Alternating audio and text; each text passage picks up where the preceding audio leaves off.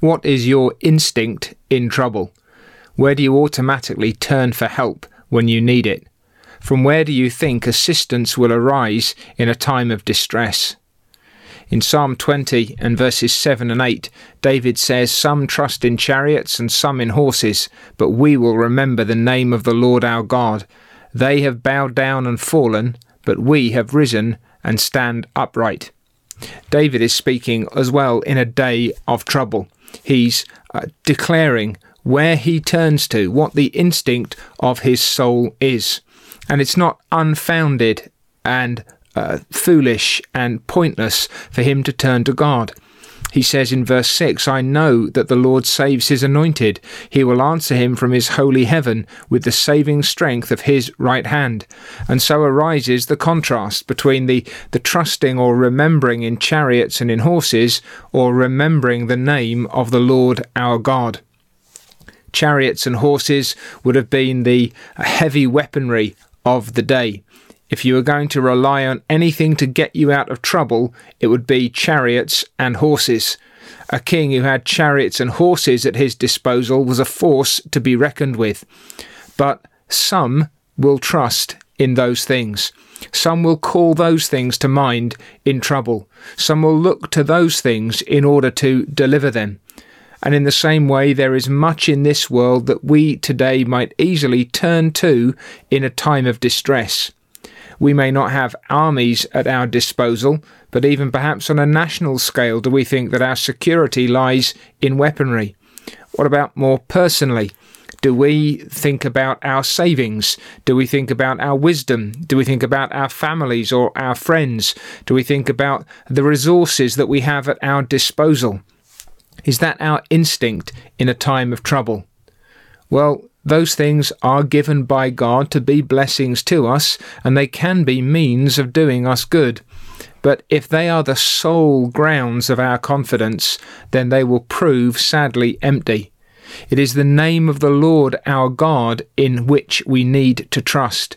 It is Him, the covenant keeping God of our salvation, who is ultimately all our hope. He can bring the chariots and the horses to nothing in a moment. He can make the most uh, wealthy man to see his riches to fly away, taking wings. He can strip us of health and strength. He can do those things to our enemies also. Everything belongs to him. Everything is subject to him. And so when we come into trouble and distress, it is his name that we need to remember all that belongs to him, the declaration of his being and his character made known in the scriptures. And what is the consequence of either remembering horses and chariots or remembering the name of the Lord? Well, those who rely upon the world's strength, they have bowed down and fallen. They have been conquered. Their reliance has come to nothing. They've got nothing to show for their expectation from the chariots and the horses. Although they anticipated that worldly strength would be their uh, success and their strength, nevertheless it is empty and they have been brought low. But we, those who are remembering the name of the Lord our God, we have risen and stood, stand upright. Though in the heat of battle it might have looked like we were being beaten down, nevertheless, because of our confidence in God, we have triumphed and now stand upright as conquerors in the field. This is not then some breast beating machismo. This is not some uh, bravado on the part of man. It is a simple declaration that God has preserved us and made us to stand, that He's brought us safely through the day of trouble. And it leads then this confidence in what we know about God and what we're expecting from God to the petition of verse 9 in Psalm 20 Save, Lord.